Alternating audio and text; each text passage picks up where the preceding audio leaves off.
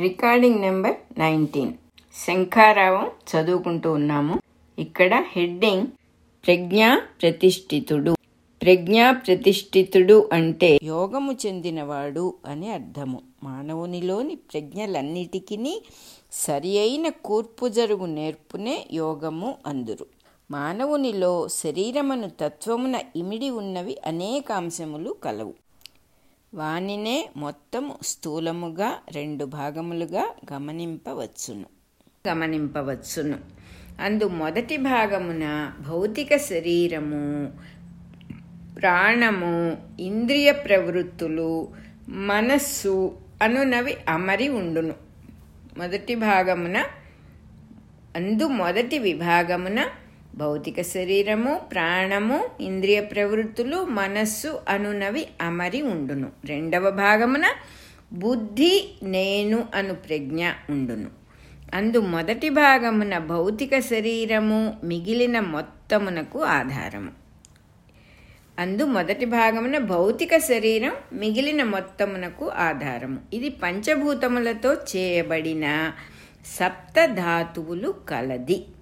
దీనిని అన్నమయ శరీరము అందురు. దీనిని నెలకొల్పి నిర్వహించుటకు ప్రాణశక్తి ఇందు ప్రవహించుచుండును. దీని వలన ఆహారము స్వీకరించుట కదలిక మున్నగునవి కలుగును. దీని వలన చూచుట వినుట వాసన చూచుట రుచి చూచుట స్పర్శ తెలియుట అను జ్ఞానేంద్రియములైదును పనిచేయుచుండును. వీనిలో మనస్సు ప్రసరించి పని చేయుచు బాహ్య ప్రపంచముతో సంబంధము నిలుపుచుండును. ఈ విధముగా అన్నమయము ప్రాణమయము మనోమయము అను మూడు కోశములు మొదటి భాగమగును. అరవై ఒకటో శ్లోకం అయిపోయింది ఇక్కడ. ఇక రెండవ భాగమున బుద్ధి మంచి చెడ్డలను తెలియగల వివేక జ్ఞానములను సంకల్పశక్తిని బుద్ధి కలిగి ఉండును. ఇది పనిచేయుచున్నప్పుడు ఇంద్రియములు మనస్సు ప్రాణము శరీరము దీని అధీనముననే ఉండును. అట్టి స్థితిలో యోగస్థితి నడచుచుండును. అట్లు కాక బాహ్య విషయముల ఆకర్షణను అనుసరించి మనస్సును ఇంద్రియములను పనిచేయుచున్నప్పుడు ప్రజ్ఞకు నానాత్వము సంభవించును. దీనినే అయోగ స్థితి అందురు.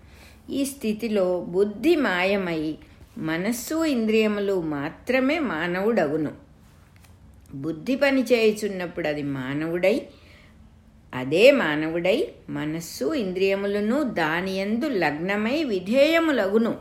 ఈ విధముగా బాహ్య కారణములచే మానసాదులు పనిచేసినచో ప్రజ్ఞ మనస్సుగా ఇంద్రియములను ఇంద్రియములు అనే ద్వారముల ద్వారా బాహ్యలోకములోనికి పారిపోయి నానాత్వమును పొందును. ప్రజ్ఞ బుద్ధిగా పనిచేసినచో దేహము ఇంద్రియములు మనస్సు మనస్సు ప్రాణము దాని యందు ఏకత్వము పొందును.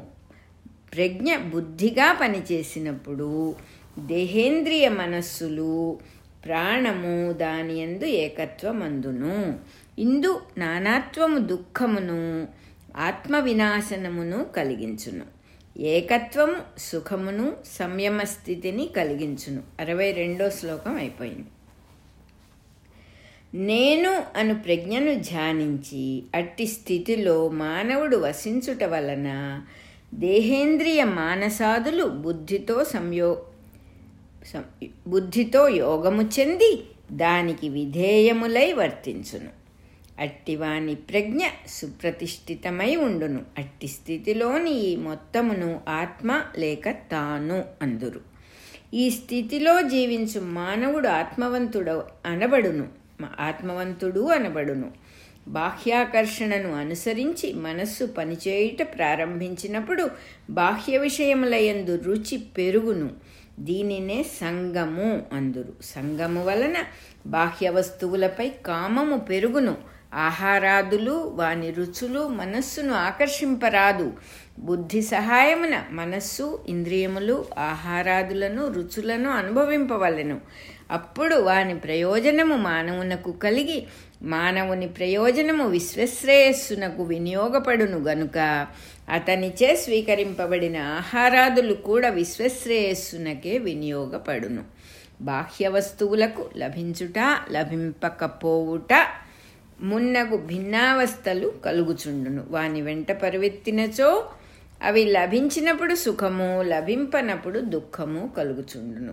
వానిపై అభ్యసి అభ్యసింపబడిన ఆసక్తియే కామము గనుక అవి లభింపనప్పుడు క్రోధము కలుగుచుండును. ఈ కామ క్రోధముల వలన మనస్సు కలతపడుచు బురద నీటి వలె స్వభావము మార్పు చెందుచుండును. అట్టి స్థితిలో తాత్కాలికములైన విలువలపై ఆసక్తి చెందుచుండును. దీనిని సమ్మోహము అందురు. రుచులకై వ్యామోహపడుట వాని ఎందు సంతోషమునకు వెదుకుకొనుట వెదకి కొనుట జరుగును యజమానియగు తాను సేవకులకు ఇంద్రియాదులతో రమించుచుండుట వలన తానెవరో తన స్వభావమెట్టిదో తనకు గల సౌఖ్య పదవి ఎట్టిదో అను జ్ఞానము మరపునకు వచ్చును. వస్త్రమును చూచుచున్నప్పుడు అందలి నూలు పోగులును దూదియును మరపుకు వచ్చినట్లు. రుచులతో రమించినప్పుడు రుచి చూచుచున్న తానెవడో అను విషయము మరపునకు వచ్చును. దీని వలన బుద్ధి నానాత్వమున నశించును. ఈ బుద్ధి నాశము వలన ఆచరించకూడని పనులను ఆచరించుచు మానవుడు దుఃఖానుభూతిలో నశించును. మూర్ఖులకు చుట్టముల తృప్తికై వారు కోరినట్లెల్ల ద్రవ్యంను వ్యయము చేయువాడు నిర్ధనుడై తుదకు వారికే వినియోగపడకపోయి వారి దారిద్ర్యమునకు కూడా కారకుడగును. అట్లే దేహేంద్రియ మనస్సుల తృప్తిని అనుసరించి పనిచేయు మానవుడు వాని ప్రవృత్తులలోనికి వ్యయమైపోయి వాని వినాశనమునకు కారణమగును. యోగస్థితి ఎందుండు మానవుడు ఇంద్రియాదులను తనయందు దమించుకొనుచునే వాని రక్షణ పోషణలకు తానే కారకుడగును. బంధువులను దాసదాసీజనులను అదుపులో ఉంచువాడు.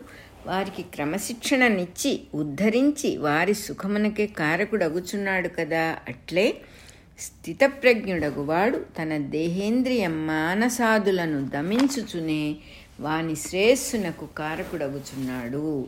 కనుక ప్రజ్ఞను ఊర్ధ్వముఖము పట్టించి మానవుడు తనలోని నానాత్వమును పరిహరింపచేసుకొని సర్వశక్తులను ఏకముఖము చేయుచున్నాడు. ఈ సాధనమే యోగ సాధనము.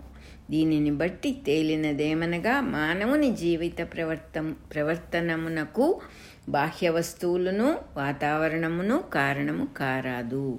బాహ్య ప్రపంచ ప్రేరణముచే జరుగుచున్న ప్రవృత్తి అంతయు తన్ను బంధించు కర్మయే అగుచున్నది. అంతర్ముఖమైన ప్రజ్ఞచే ప్రేరేపింపబడు సమస్త కర్మాచరణము కర్మబంధ విమోచకమై మానవునిని మానవుని ముక్త స్థితిలో ఉంచుచున్నది. ఇంద్రియ ప్రవృత్తులతోడి మానవత్వము గుర్రములతోడి బండి వంటిది. గుర్రములు గడ్డిని చూచి పురోగమించినను బండి నడుచును. సారథి చక్కగా తోలినప్పుడునూ బండి నడుచును. అందు మొదటి నడక గోతిలో పడుటకు దారి తీయును. సారథి వలన సాగిన నడక చేరవలసిన తావునకు దారి తీయును. ఇట్లే బాహ్యలోకము వలన ఇంద్రియములు మనస్సుల ద్వారా ప్రేరేపింపబడిన కర్మము తన నాశనమునకు దారి తీయును. తనలో నుండి ప్రేరేపింపబడిన కర్మము సత్కర్మమై ముక్త స్థితి నిచ్చును. అరవై రెండు అరవై మూడు శ్లోకాలు అయిపోయినాయి మన రికార్డింగ్ నంబర్ నైన్టీన్ అయిపోయింది.